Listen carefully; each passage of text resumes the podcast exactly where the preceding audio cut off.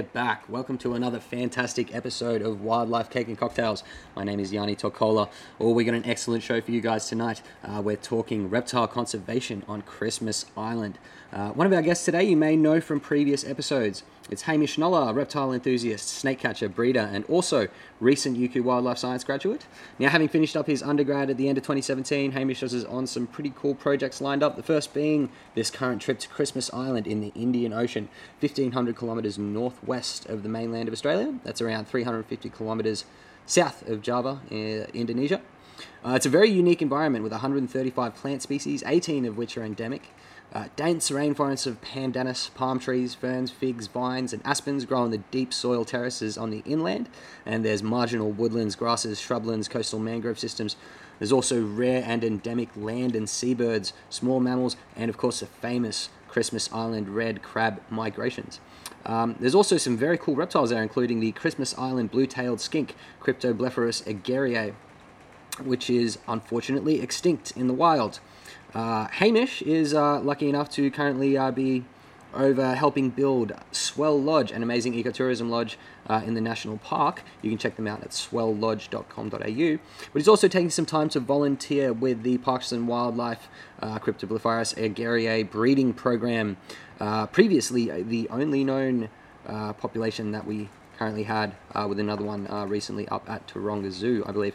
Uh, we're also very lucky to be joined by Mr. Jason Turl, uh, Ranger at Parks Australia, uh, also helping a little with the blue tail conservation and a very knowledgeable man about Christmas Island ecology in general. You can check him out at Wildside Australia on Facebook, Twitter, and all the usual social media outlets. Guys, thank you so much for uh, taking the time out of your busy schedule to chat with us tonight. This is excellent. How are you guys doing? Yeah, good mate. Good mate. How are you? Very, very well. We've um we've been having a bit of a sweltering day here in, in the last few days here in Brisbane. Um, how, how's it, how's the weather up there on the island? Nice and tropical. Well, yeah. I mean, the temperature doesn't really change much throughout the year. It's pretty much steady between 26 and 28. Uh, although it is very, very humid. I think it's around what 95% humidity on average. Yeah, when you get to the uh, the wet season, which is this time of year in the tropics, um, we get a couple of days of 100%, which is good fun. So it's Wow. Pretty, well, we just sweat a lot.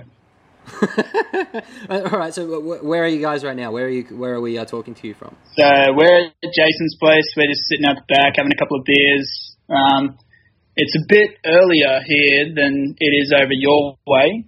Um, I think it's about five o'clock, quarter past five over here. So sun's still up, sky's blue. It's a nice day. Wonderful. And you guys have a bit of uh, cake and uh, some beverages there waiting for you, ready to go. We do. Of course. had a very haphazard couple of cupcakes that I threw in the oven just before coming here and after volunteering with the skinks today. Yeah, of course, of course. Well, look, uh, in honor of our uh, our discussion tonight, I'm drinking a Blue Island iced tea. Um, it's a close cousin of the uh, Long Island iced tea, but it is, uh, you know, it's a beautiful sky blue. That being said, it's vodka, gin, light rum, gold tequila, blue curacao, and sour mix. So it gonna will. podcast? I'm going to try, but it, it might get a bit slurry. Who knows? Um, I've also got a nice slice of um, salted caramel chocolate slice, so um, I'm ready to roll, man. Yeah. So, guys, look. Uh, hopefully, it's not all work for you guys. Uh, Hamish, um, we see uh, on your uh, Instagram quite a few uh, awesome photos of diving with lionfish, sharks, amazing jellyfish. Um, or you can see on uh, Hamish's Instagram at Ham Wildo, um, even an injured frigate bird that um, you guys recently encountered. Is that correct? Yeah, the island is full of surprises and lots of weird and wonderful things. So we go snorkeling most mornings. We're up at sunrise and in the water. Wow. Um, and pretty much, yeah, it's it never fails to amaze me the things we, we see in the water here. It's always good fun. Yeah, right. And uh, so I saw you swimming with a nice. Uh, was it some kind of reef shark at some point as well? Uh, it was a silky shark. Ooh, okay. Yeah, they um pretty common around the island here. We see a fair few of them. Um, yeah, so a few silkies and big GTs at this one spot around the island. And um, yeah, we jumped off the boat, went for a swim, and we're lucky enough to get pretty close to yeah about five sharks and a dozen or so big trevally. Wow. It was very- okay. Fantastic. And Jason, do you get a lot of time off to uh, to get a bit of diving in as well, or um, pretty busy there most of the time? Uh, we definitely keep really busy, but um, yeah, we try and finish up about three o'clock in the afternoon. You've got a few hours of light, Uh, it's probably only five minutes into the water, so yeah, I'm I'm a spear fisherman and um, I dive a lot and you know explore caves and uh, spend most of the afternoons doing that sort of thing. It's just that kind of lifestyle here. so between um, working on uh, endemic, unique uh, wildlife and their conservation and this uh, amazing national park, you're uh, uh, basically you know splashing around in the ocean and going exploring. Yeah, that's it. It's an exploring type of island, that's for sure. I can definitely to that. I've been exploring more in the last month than I have been. I think probably in my whole life. It's like every single day I'm seeing something new and something cool. and uh, and that's um uh, Hamish as well, and that's between you know working on Swell Eco Lodge as well for to help everybody else come out there and do their adventuring as well. Correct? Yeah, that's it. Luckily for me, the um, the couple that are building Swell Lodge, two of my friends, Chris and Jess, are uh, a very adventure orientated couple. So there is there's really no getting out of it. I'm going adventuring every day, whether I like it or not, because that's what they do. So yeah, I'm just and, tagging along. And and you can obviously you know you can you can tell that from their um, their photos on Instagram at Swell Lodge as well. They're um they're definitely into the adventure life out there as well. It looks just like an absolutely fantastic place. Um, guys, well let's talk uh, Christmas Island. Um, so out there, um, what's uh, 1,500 kilometres northwest of the Australian mainland. Uh, it's about 135 kilometres squared, with a central plateau formed uh, from volcanic activity in the late Eocene, I believe, around 35 million years ago. Um, edged with steep limestone cliffs and terraces and slopes. Uh, it's mostly national park, about 60% of the land area, with uh, phosphate mining leases making up around 25%, if uh, I'm not mistaken. Is that correct? Uh, yeah, that's about it. So the the phosphate mine is actually the reason that any of us are here. Basically, I think was it the 1950s or so um, that the phosphate mine was opened, um, and yeah, basically that's sort of what kicked off. There are no sort of native humanoids living here. It's all people that came over for the mine, and it's still operating, um, and that's probably been the primary source of income and jobs for most of the people here. Right. There's a current what the current population of what about eighteen hundred people or so. Yeah, I think it's a bit more, two and a half thousand or so. Uh, it was a little bit more just only probably a year or so ago, maybe yeah. two, but it's um it's dropping down quite dramatically now, and I think there's probably even less than that here now, so probably around fifteen hundred at the moment. Oh, oh wow! Okay. actually standing on the island at the moment. Wow, so it fluctuates a lot. Wow, that's interesting. Yeah, yeah, it does. The the mine has been operating for quite a long time. Um, and they did recently apply for permits to explore more of the island, um, and then with obviously the hope that they were going to get more area to mine, but that was not approved.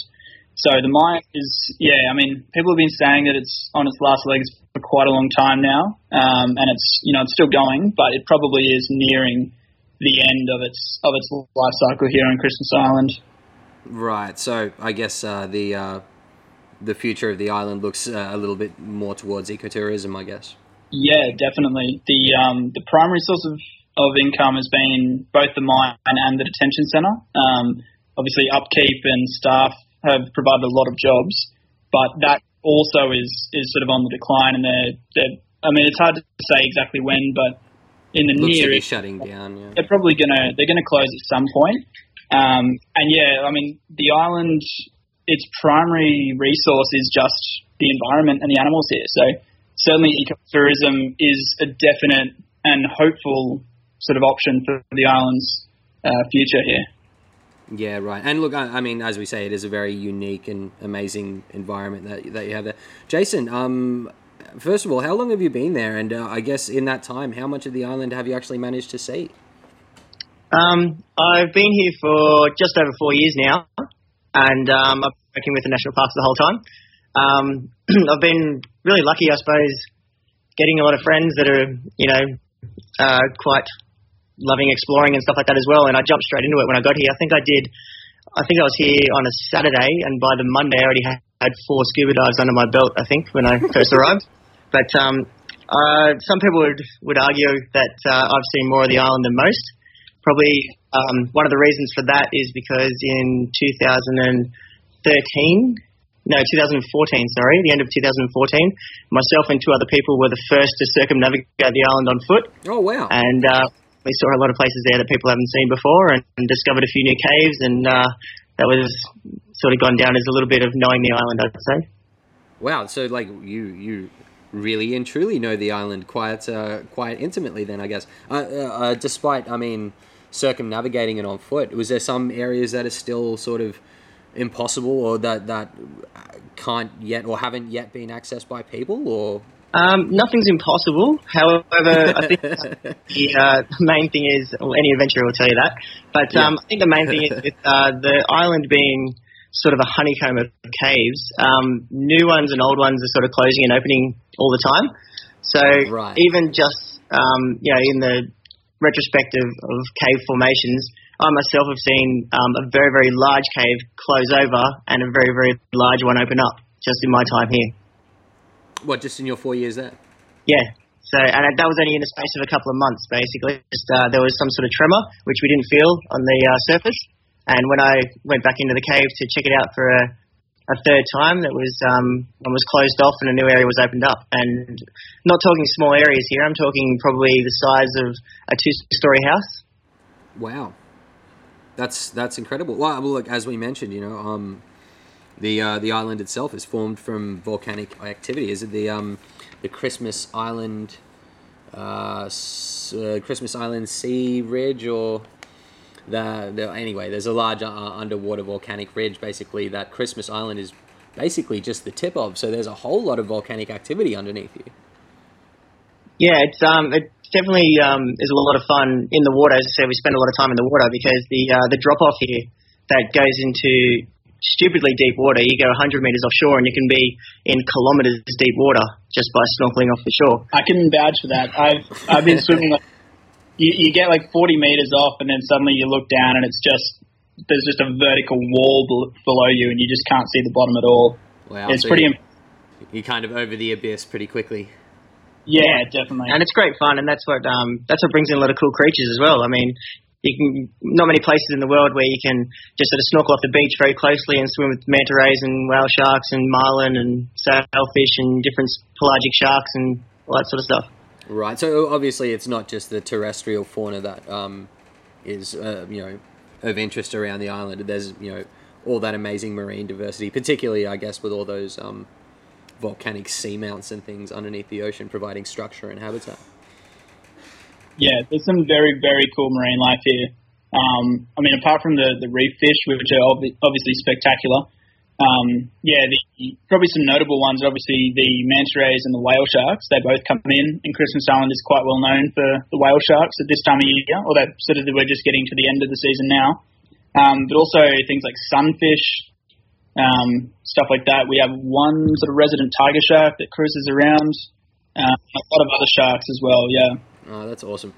Wow, that's uh, it's great to hear that, that you guys are getting to have so much time in the sea. I'm, I'm, I'm always super jealous of that, guys. Um, uh, I guess Hamish, I wanted to ask, um, since you're a bit newer to the island, can you tell us your first impressions of what it was like uh, arriving there?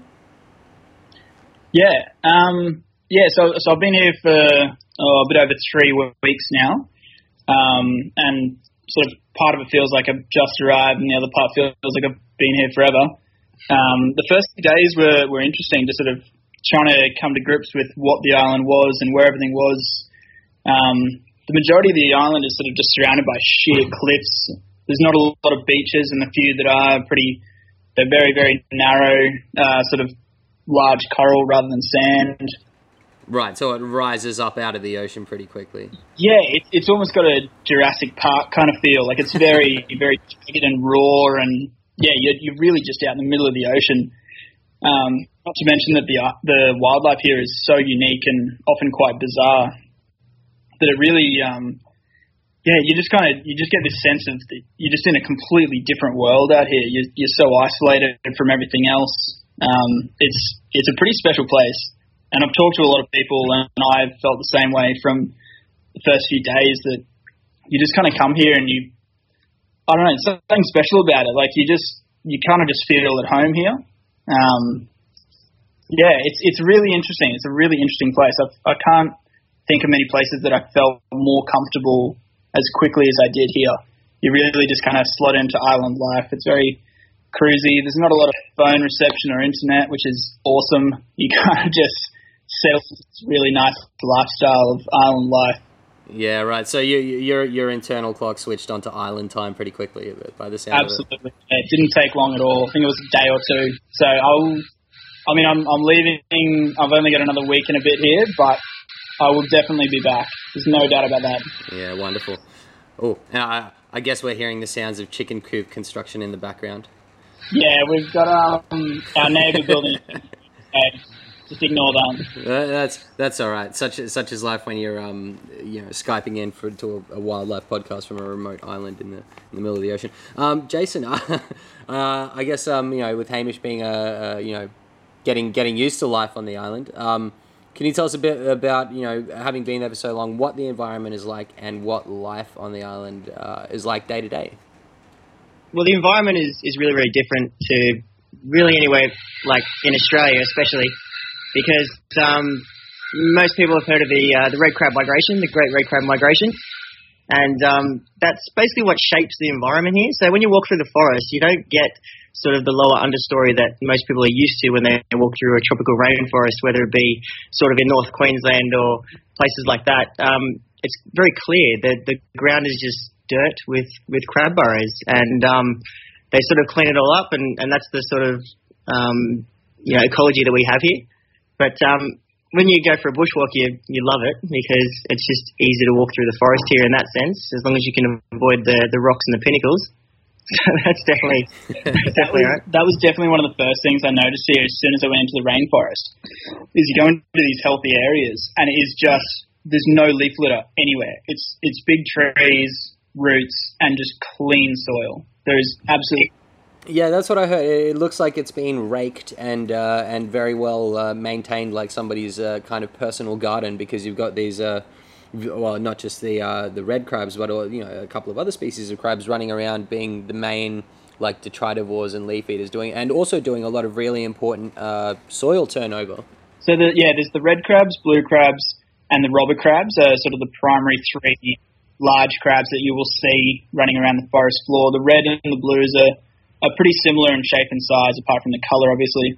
Uh, and then you've got robber crabs, which are quite large, um, but they will also eat other things. So they'll, if you find a, a dead red or a blue crab that might have been squished by a passing car, the robbers will often clean them up. And they nest up quite high in the trees, and the young Abbott's boobies, if they fall out of the nest, um, the robber crabs will even come and take those. So they um, the robber crabs definitely they they They'll take they'll take Abbott's boobies. they will yeah. The chicks once they fall down if they can't get back up to the nest which they often can't due to the dense canopy yeah the robber crabs will even come and take those. So between those three species the whole place is kept pretty clean. And then there's another 17 species on top of that but a lot of them are much smaller often in the ocean other places like that Yeah, right. Littoral crabs and rock dwelling crabs and things like that. Okay, but well, look, I guess we should um, you know uh, talk about some of the uh, endemic species under threat. Um, I mean, uh, that's what we're here to talk about in the end. Um, so look, uh, Christmas Island, uh, home to some really really cool species such as the Christmas Island hawk owl, Christmas Island shrew, and as we were talking about the famous uh, Christmas Island red red crab, Gecarcoidea natalis, which used to be up in population numbers of around over 43 million. Um, around uh, what some 15 million of them were killed by a yellow crazy ant at some point um, uh, recently, I believe. It sort of Um, comes down to um, sorry to sorry to butt in there. It sort of comes down to um, the yellow crazy ants taking a lot of the uh, the baby crabs and the return of the crabs, as well as forming their their ant nests, their colonies, their super colonies in amongst nice crab areas and, and nice uh, pristine forest. And um, that's what's taking down the numbers. So they're kind of thinking at the moment that it's around the 45 million mark. Wow. Jesus. So then the uh, hopefully um you know uh, they they're going to be getting some kind of handle on those crazy ants at some point because obviously uh, there, there's some risks to a lot of the other species there apparently. Um, well, from what I understand anyway. The- the Um, risk to a lot, of, yeah, most of the larger species, the crazy ants have managed to push out. Um, but we can, yeah, well, I think we'll definitely go over that a bit later in the podcast because Jason uh, actually happens to be his main jobs for parks at the moment is dealing with uh, crazy ants and some of the potential ways that we can try to control their population and their spread. So it'll be a worthwhile topic to save for some point. Oh no, we'll definitely be uh, discussing that. That sounds fantastic. Um, but for now, I guess I just want to talk, uh, obviously, as I always do, uh, reptiles. Which uh, there's some pretty cool uh, endemic uh, and um, threatened reptiles on on the island, such as the Christmas Island blind snake, Ramphotyphlops exocoeti, which is vulnerable, Lister's gecko, Lepidodactylus listeri, and the aforementioned Christmas Island blue-tailed skink which is extinct in the wild. Now, there's also the uh, Christmas Island forest skink, which was listed as extinct in 2017, um, with the last individual gump uh, having died in 2014. So, um, uh, are, are, we expecting to see some more extinctions on, on the way? I hope not. No, we're hoping not. That's for sure. not, not we can do anything about it. It was a very sad day when uh, when we lost Paul Gump. Mm, yeah, yeah. Oh, so you? Oh, oh, wow, that was only four years ago. You would have. Uh, I was here. Almost been around for that. I was oh man. here for that. I was. Um, I was actually one of the last people to um to get a nice photo of poor little Gump before she passed a couple of weeks after. Oh man, that's uh that's heartbreaking. Mm. So um, yeah, when um when they did the initial sort of feasibility studies and went out to capture uh, specimens for captive breeding back in 2000 or late 2009, um, only four of the forest skinks were found, and unfortunately, all four were female. So yeah, so they couldn't get a, a breeding program going with uh, with all females, obviously. No, that. So even even, even Gump was uh, was a, a, young lady. Yep. Yes. Uh, well, I think one or two may have came in uh, with eggs, but uh, they they weren't um, viable, unfortunately. Right. And in that um, Emoia genus, uh, there's also the coastal skink uh, as well, which um, is uh, you know exists on other islands, but uh, is extinct from Christmas Island. Is that correct? That's correct. Yeah. Unfortunately, again, it's um, it's one of those ones that sort of um, yeah slips under the radar a little bit with our breeding programs with the blue tails and the listers gecko. Um, but yeah, that unfortunately that's another one that's um, that's fallen. Yeah. Right. Um, wow. Um, and uh, tough stuff. A lot of this is, uh, you know, as we mentioned, due to introduced species, um, or we suspect is due to introduced species on Christmas Island, such as feral cats um, and the Asian wolf snake, Lycodon capucinus. Uh, the Brahminy blind snake is also there, Ramphotyphlops braminus, which is basically everywhere in the world. It's the snake, yeah. Yeah, the the uh, yeah the little flower pot snake that just gets moved around in soil. Um, the giant centipede, uh, Scolopendra subspinipes, uh, and the yellow crazy ant, um, as we mentioned, uh, gracilipes. Um, I understand there's also two invasive gecko species. Is that correct? There is, yeah. So there's the um, Asian house gecko, which is pretty common back on the mainland in Australia, uh, which over here they actually call the barking gecko. Uh, and then there's another introduced species which over here is known as the Asian house gecko, uh, but it's a different one to what we have back on the mainland. Okay. Um, oh, that's not the uh, the other uh, house gecko that's recently been established north of Sydney, is it? Um, oh, God. I forget species name. Maybe it is. Maybe both of them are on the mainland now. Not too sure. Is it Hemidactylus or is it? Um, yeah, it's it's it's a Hemidactylus. Uh, I just don't remember the um, for the life of me, I don't remember the uh, species name. Anyway, moving on. Um, wow, that's uh, that's pretty tough stuff. There, so there's both competition and predators um, for a lot of these animals to deal with. So yeah, for example, with the um, with the blue-tailed skinks, um, you know, there's there's other lizards on the island, and there's the Asian wolf snake, which is a fairly powerful predator of, uh, of small lizards, as I understand. And then you've got the uh, yellow crazy ant. Um, that's uh, that's a lot to deal with. The uh, the centipede is actually probably one of the, main threats to the the skinks and geckos. Uh, yeah, the centipede is actually like, like, probably the main the main threat according to uh, some of the parks guys that I was speaking to today. Um, so yeah, they are in absolute plague proportions here. They were um, so they've been setting up some soft release sites uh, for the breeding program for the blue-tailed skinks.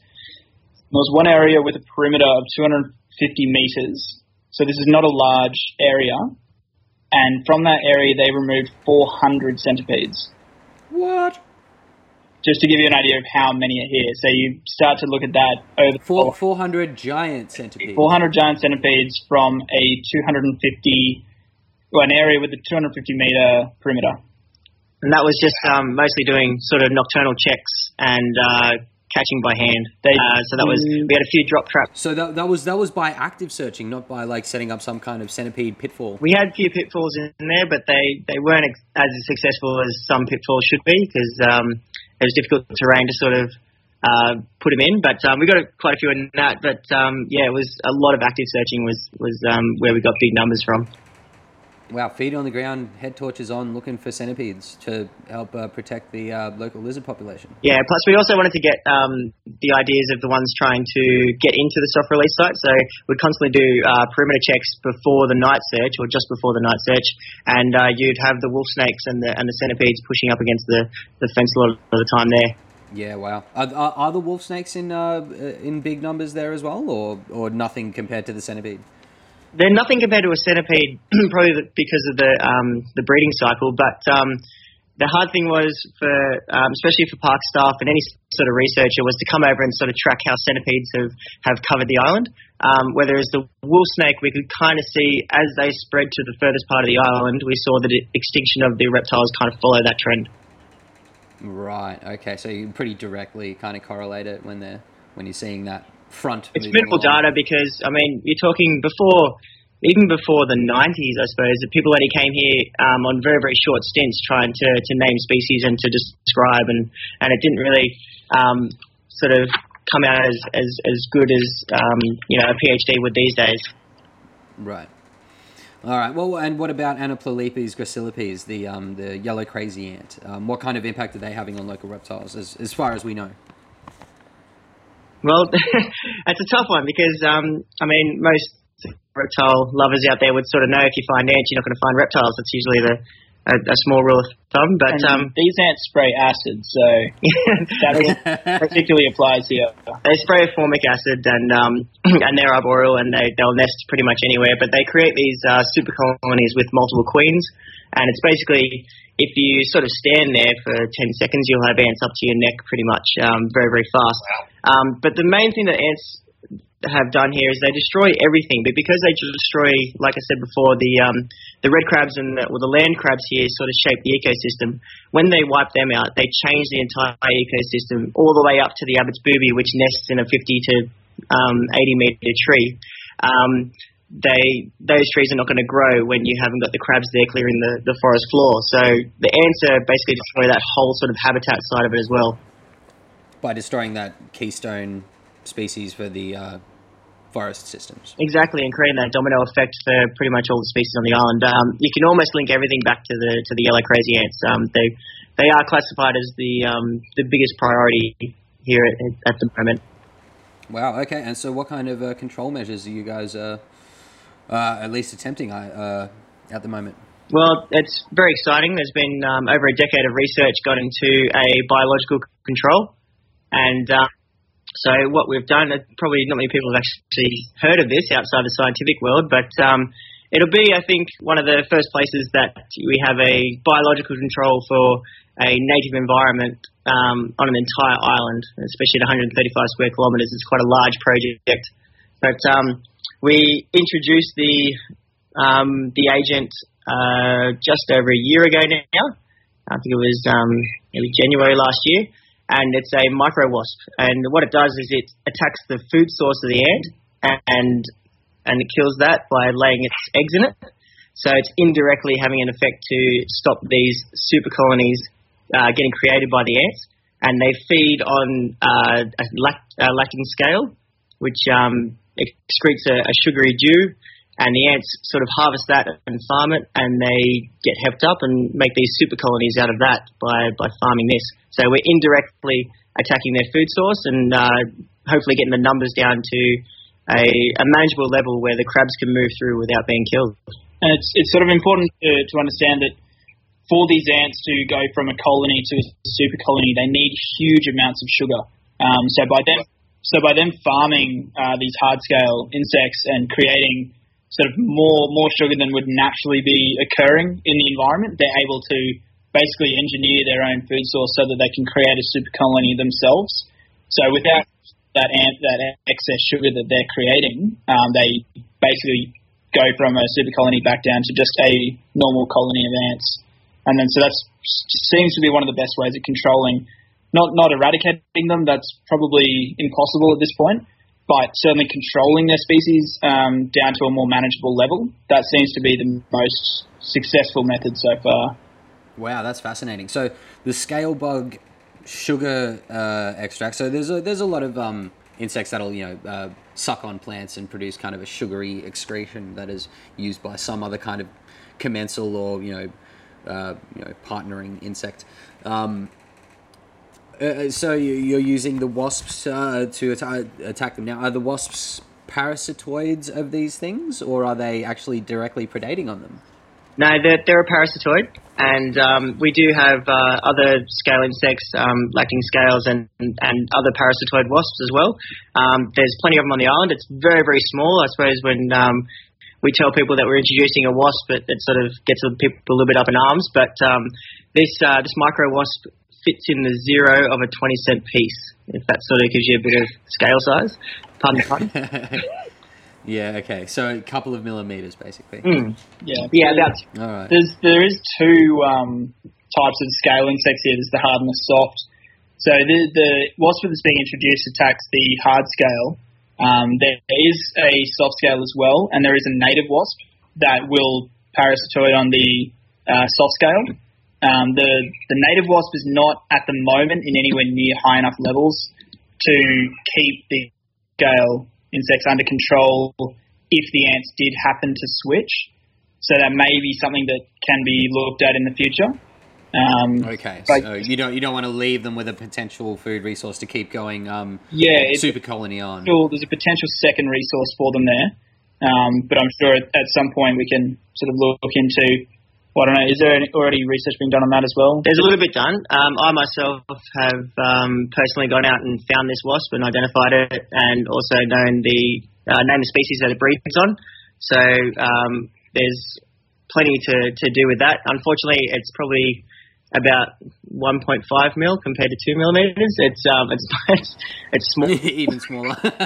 so um, the hardest thing about about my sort of work with that is um, when we're when we're trying to release this wasp, and we have, like I said, we we've released it uh, a year ago now, just over a year ago, and um, trying to monitor these things and see the effect as well as when we're breeding them up, trying to separate males and females is not a, not an easy thing for such a small animal. Yeah, no, that, that's completely understandable. I'm, I'm, much more used to dealing with animals that I can quite easily hold in my hand at some stage. Um, all right, guys. Look, uh, aside from uh, the uh, introduced species, which obviously the um, you know some massive issues there.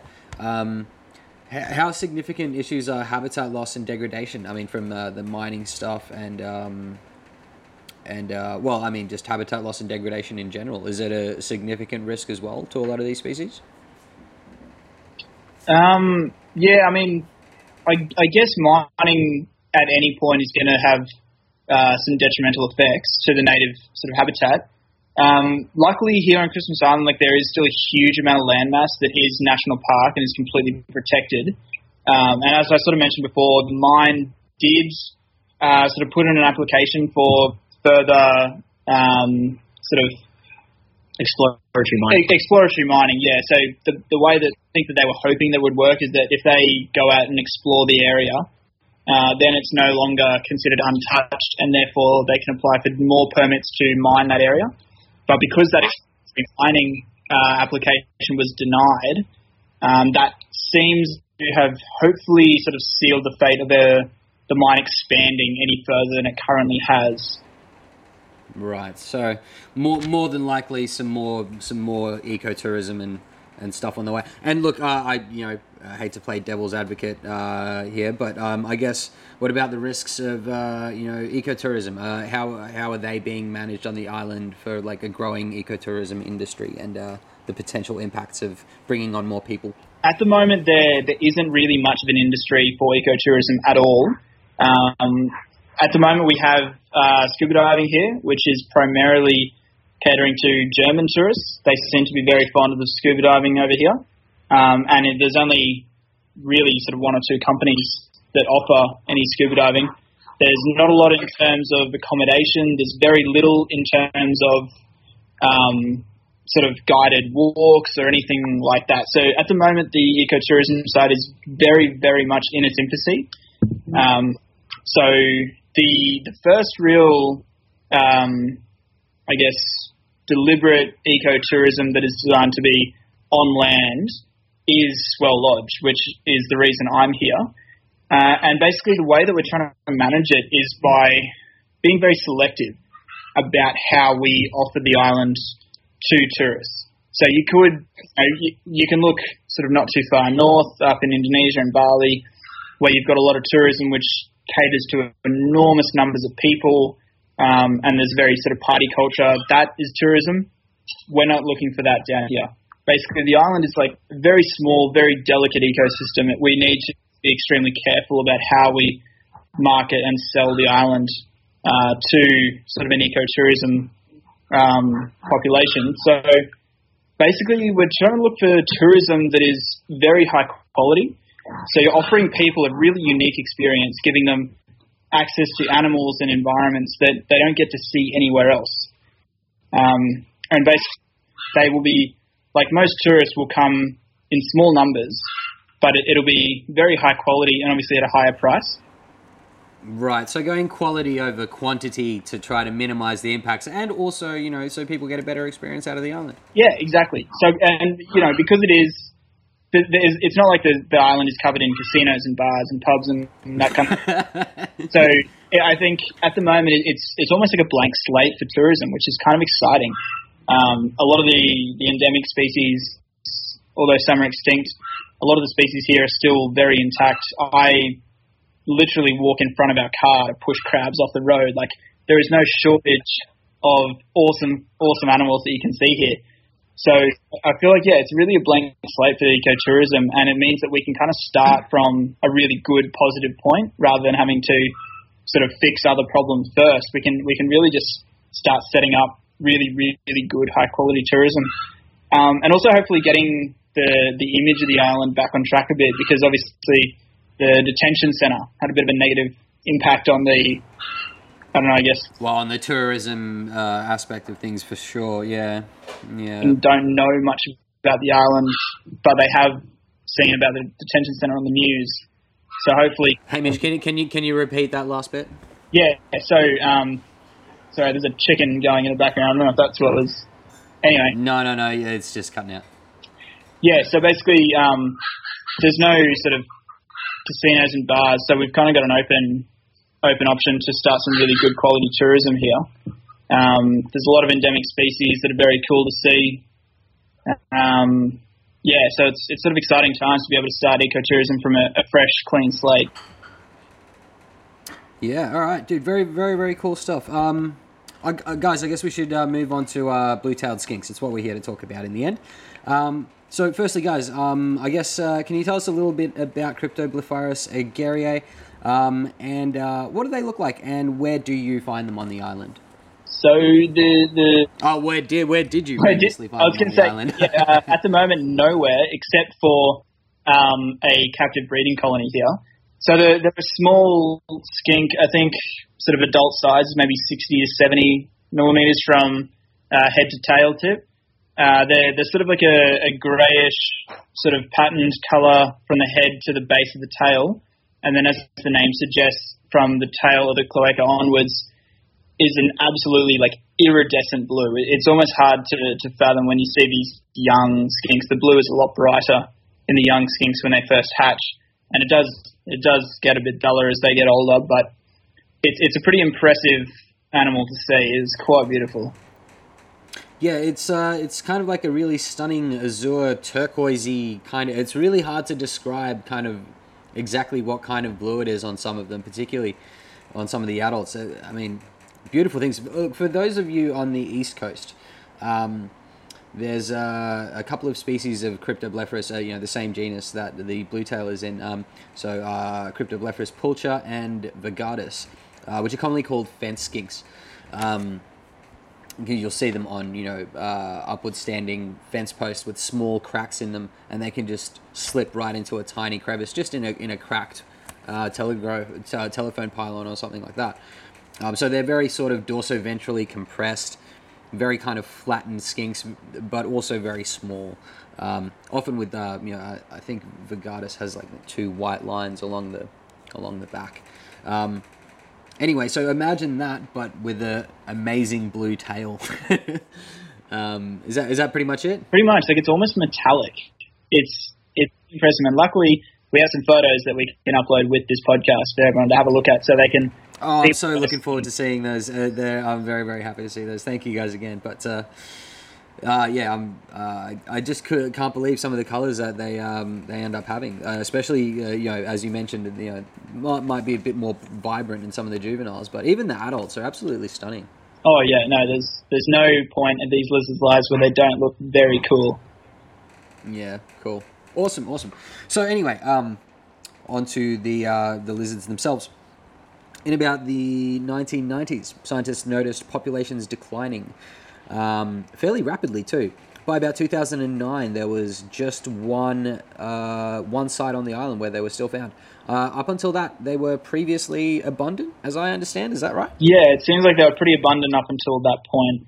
Yeah, they, they were. Um, people uh, remember who grew up on the island remember them in their backyards back in the day. It was um, almost as common as um, as the garden skink, which we do have here as an introduced species as well, a, a type of garden but um, yeah, and the last place they were found was on the. If you ever see a photo of Christmas Island, it's shaped like a dog, and the, the back leg of the dog is the, the furthest point, and that was the last place that they, they were captured and they were seen. No, they got pushed right out to the corner and then gone.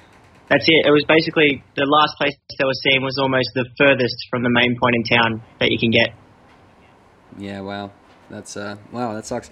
So look, um, my understanding uh, as we went through it, the uh, uh, I, my, I, I, I thought the wolf snake and the yellow crazy ant were um, the most significant threats, but uh, obviously the giant centipede is uh, is quite a massive threat. Is it is it all of these things kind of combined together that's causing so much pressure? Yeah, that's the, that's generally the the, the sense that everyone has. We all we all sort of think that it's all it's always a combination, especially when they've all come sort of in those sort of times when we have um, very little um, you know conservation to to sort of follow the species and that back in those days. Um, so that's what we. Not a lot of monitoring and that kind of stuff. Yeah, and also national parks wasn't wasn't really going here um, for a long period of time as well. We had a, we had a uh, sort of natural custodian. Um, I think it might have been in the 70s or something like that. But um, national parks or 60s, 70s, I think it might have been. Yeah, and national parks didn't come along for a little while. So, um, and then uh, you could imagine um, trying to establish national parks in an area that was basically, you know, discovered for mining is is um, kind of a bit of a challenge. Yeah, it would have been a bit of a challenge for the poor old back in the day, I think. Yeah, to say the least. To say the least. I mean, with, there's some other vested interests there that um, obviously might make a little bit more money than a, a, a national park on a remote island with um, without a lot of established tourism. Indeed. All right. Well, so onto the uh, breeding program then, I guess. Um, so as of 2009, um, when they were down to that um, single site, um, I believe Parks Australia collect collected um, and collect me uh, correct me here if, collect me correct me here if I'm wrong. Um, uh, 64 blue-tailed skinks, 43 listers, geckos, and three forest skinks.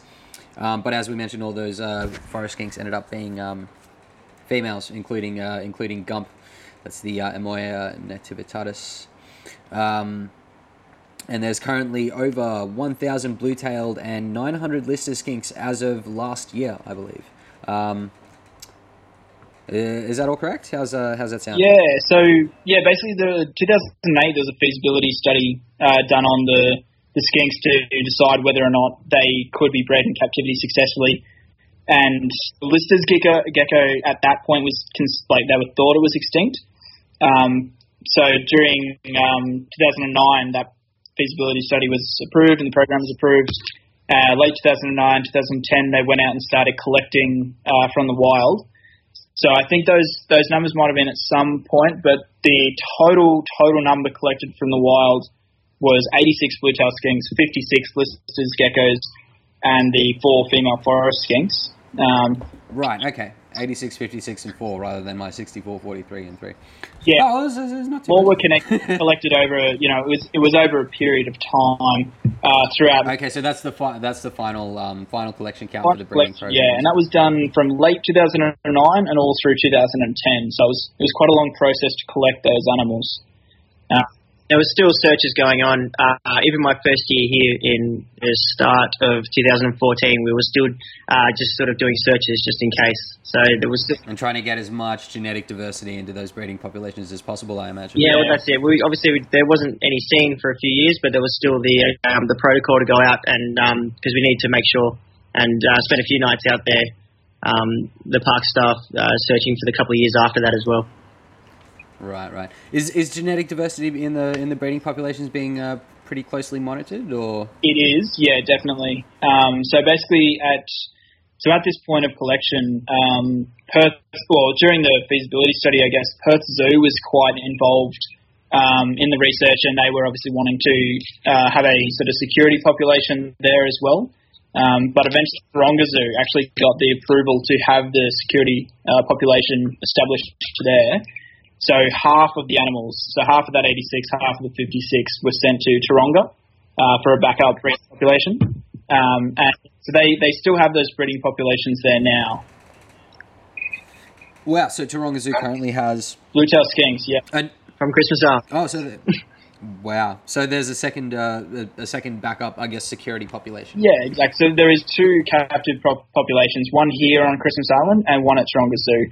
Um, the end goal is sort of to return those uh, individuals and the successive generations that have been bred at Taronga back here to Christmas Island, but um, when they will be returned and if they will be suitable for breeding is, is unknown at this stage. Yeah, right. Hmm. Interesting, interesting. Now, uh, Hamish, I know you've um, you've been uh, uh, into reptile breeding a little bit as well. Um, how does the uh, I know you know you haven't been exactly in a in as, as large of a capacity, but how's uh, how do your uh, breeding experiences uh, with snakes and such uh, at home here compare to uh, working with like well I, I would imagine a really amazing breeding program for one of the most threatened species that there is. Yeah, um, so very, very different. Um, the breeding breeding program here is extremely different to any kind of breeding that I've done back on the mainland for, several reasons. Uh, number one, the um, sort of climate here for temperature and humidity is extremely stable. So all breeding here is done in completely ambient temperatures. There is no incubators. There's none of that. Um, there is some humidity uh, control given, but in But you're not putting things in, in basically modified refrigerators and maintaining temperatures and humidities within a certain boundary. No, there's none of that. There's no, um, you know, panics in the middle of the day when we get a heat wave. There's none of that. It's all stable. So a lot of the anxiety that I went through trying to breed, especially the black-headed pythons, um, apparently isn't really an issue here, which is, sounds really nice because there was, um, yeah, there's a lot of stress back on the mainland trying to breed species that aren't actually native to the area you're trying to breed them. But yeah, luckily, luckily here they're breeding this species in an area where they're naturally occurring or were naturally occurring. So uh, basically, it's, it's pretty similar in terms of uh, your mix of vermiculite and perlite um, for different species. So you're getting essentially you're, you're breeding these animals in large outdoor enclosures. So they're again they're just sort of living within their own environment. The eggs are collected. And you're just kind of assisting the breeding populations and making sure that they have as much success as possible. Essentially, yeah. So rather than uh, just letting them sort of go at it and ending up with all sorts of weird genetic mutations possibly occurring when siblings are breeding because they're not able to leave a confined space. Uh, basically, yeah, so the eggs are getting collected, uh, artificially incubated, but without any uh, sort of heat or temperature control, just in ambient temperatures. Uh, so the lister's uh, incubation is uh, 90 days, I believe, and the blue-tailed skinks is 60 days. And at that stage, they are released into like a small enclosure, um, and then several months later, or after about one month, they're then released into larger enclosures. And then they reach sexual maturity about one and a half years of age. and then they're released into larger again outdoor enclosures. Right, and those are kind of the big outdoor sunning enclosures that you can see photos of online, kind of with a bit of shade cloth over the kind of edges and stuff. Yep. uh, So the goal, the goal here on Christmas Island, um, at the moment we've got about one and a half thousand blue-tailed skinks, and the goal was to reach five thousand by 2023. Yeah, so it's it's interesting because the um, basically the difference between breeding them here and the breeding at Taronga um, is is quite interesting. Basically, uh, here we're getting extremely high success rates with very little uh, sort of input into the egg. It's basically we're just collecting or effort. sort of small amount of effort, but very high success rate. And the other interesting point is that we're getting a very even uh, sex ratio, so about 50-50 male-female. Whereas at Taronga, where they're using artificial incubation and uh, humidity control, they're getting a skewed sex ratio. So even though it's not officially confirmed, it appears that the blue dust skinks are temperature-dependent sex determination. Right, so sex uh, sex determination being temperature dependent, just like in crocodiles and in a bunch of other reptiles that we already know of, but has never been confirmed in this species. Yeah, I mean, it's not confirmed to the point uh, where they can say it outright. Um, but Right. yeah, a couple They're just saying Taronga is having a sex ratio skew, and it's probably because of temperature. probably yeah. I mean, it's it seems that way. You can't say it for sure, but it does seem to be that way, considering the results that you know we're getting between Taronga and here. Wow, that's um that's absolutely fascinating, and uh, that's uh, well, I, I guess it shows uh, some of the advantages of uh, not taking island animals off their island. Yeah, um, yeah, basically, yeah. There is there is a few sort of issues like that, and especially when um, some of the considerations for the future of the species may involve uh, setting up populations on Cocos Islands. Um, certainly, sort of throwing out some ideas like that that are worth considering when moving them to new locations. Definitely worth considering. Yeah, right. As to whether or not they'll still be in a suitable environment for them to have. I mean, A healthy population, Sex- essentially, yeah. healthy population, sex ratios as per normal. Ah, wow, interesting. So I, I guess um, you know challenges to rewilding um, uh, that come with these animals would include protecting from those centipedes and uh, and wolf snakes and stuff like that. But Yeah. I, I, I, I wanted to ask about environmental challenges like um, you know habitat loss or or mining or even worse climate change. Um, Well, obviously, for any temperature-dependent uh, sex determination species, climate change is going to be an issue. Uh, I think with, um, correct me if I'm wrong, warming temperatures, or for most um, TSD species, uh, warming temperatures almost always produce more males. Is that right? Or you you've, you've stumped me. I, I I I don't know that one off the top of my head. I think higher temperatures usually leads to males, Right. Okay. um, which is obviously an issue when you've got a disproportionate amount of males, and especially um, if you've got more females than males, it's less of an issue. Uh, but if you've got more males than females, um, then yeah, you've got a bit of a breeding issue there. Yeah. No. Definitely. Hmm. All right. Interesting stuff, guys. Um. Oh, what, dude? We've we've been chatting here for nearly an hour. We're pretty much going to have to wrap it up very shortly. Um, dude, I guess final thoughts. Why? Uh, final thoughts wise. Um. th- This is always so very interesting talking about island ecosystems me because you've got these um, small and isolated ecosystems, so evolution can kind of happen in a bottle a little bit. You're uh, reproductively isolated, so you get these cool, unique, and endemic species, but they're also adapting to such unique conditions on those islands. You know, for example, there might not be as many predators, which means you don't have to be as predator averse. Um, and then when introduced predators or, or, or some kind of uh, change happens, basically what I'm saying is that you, you get this amazing, unique island speciation, but it comes with some kind of uh, you know vulnerability to perturbations and change. Um, is that kind of the case that we're seeing? Yeah, so there has been some research done, um, basically looking at whether or not the reptiles are able to recognise some of the introduced species as predators. Uh, Jason's going to know a bit more than me on this one, but it is worth mentioning because the giant gecko, uh, which is native here to the island, appears to be unfazed by a lot of these introduced species, whereas the other species of gecko and skink seem to be suffering considerably to the point of extinction. So that's certainly been a key um, key issue for research. With I don't think any hard answers have been found yet. No, there's been there's been some recent stuff done um, with uh, some PhD work and um, uh, not yet finished at the moment, but it was. Um, I remember helping out with a few of the studies and stuff, and um, we were doing uh, sort of scent trials um, with the giant geckos. And I've personally gone out and seen uh, giant geckos being eaten by like a large giant gecko, which is which is quite a quite a um, quite a big species, being eaten by a giant um, centipede, and also being eaten by the wolf snakes as well. So they're they're still being preyed upon, but yet they do have um, quite abundant numbers in areas where these um, these pest species are also found. And the scent trials that we sort of uh, were trying to to accomplish was with um, like the wolf snake, the centipede, and the uh, the black rat as well. Um, and it seemed at the time um, the sample size was was difficult to get um, a large sample size, but we found that um, I think mostly uh, from my memory, uh, they only sort of reacted to the rats, and they sort of just done their normal thing around sort of centipede scent, and and um, and unless it was a, a sort of threatened wolf snake that let off its pungent smell, um, they didn't really have any sort of movement towards or from it.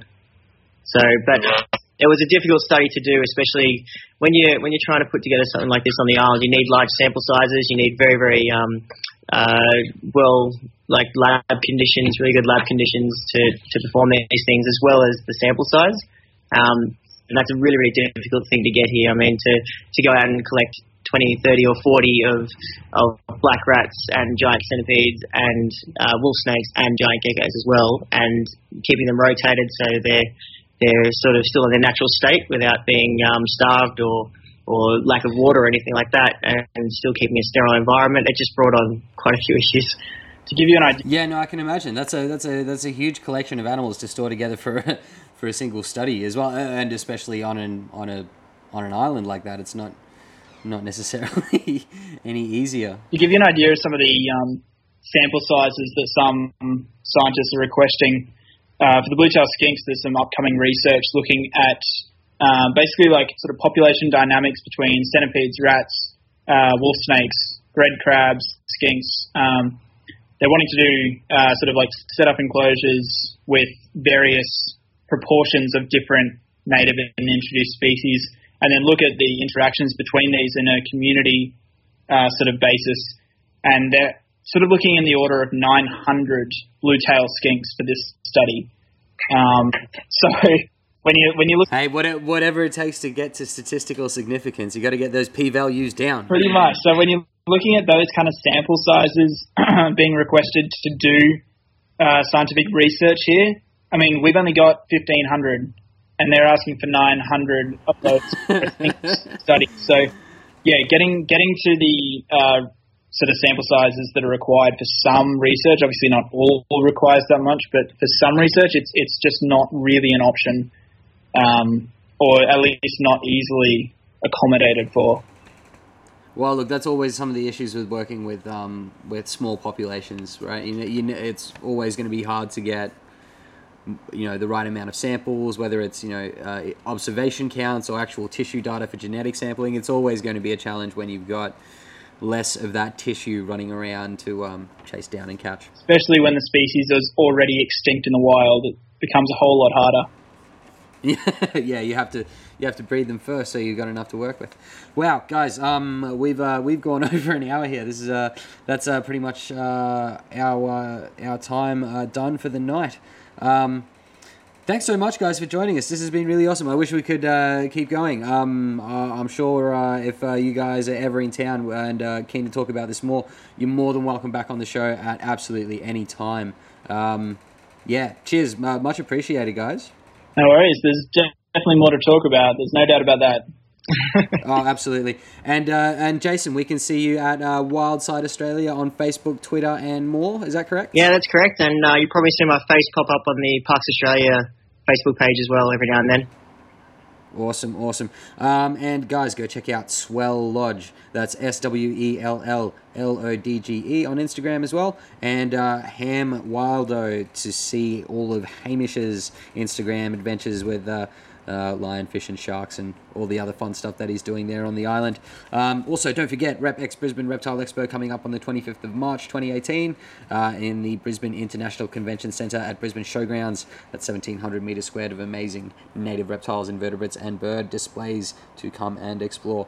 Um, guys, uh, that's uh, that's our show for the day. Uh, thank you so much, Jason Turl and Hamish Nolla for joining us. Uh, and uh, guys, I hope we can talk to you again very soon. Uh, Hamish, when are you back in the country, my friend? Uh, second of March, I'll be back. Second of March. And Jason, uh, are you staying on the island a little bit longer, or uh, are you heading back into into the mainland sometime yourself? Uh, I get off for a holiday probably once a year or so, but um, other than that, I'll be here for a bit. it's too good. All right. Wonderful, wonderful. Well, look, if you're ever uh, if you're ever keen to talk more Christmas Island, uh, we'd love to have you on again, guys. Um, there's uh, plenty more wildlife cake and cocktails on the way. That's our show for today. Cheers, guys. We'll talk soon. Thanks. Bye.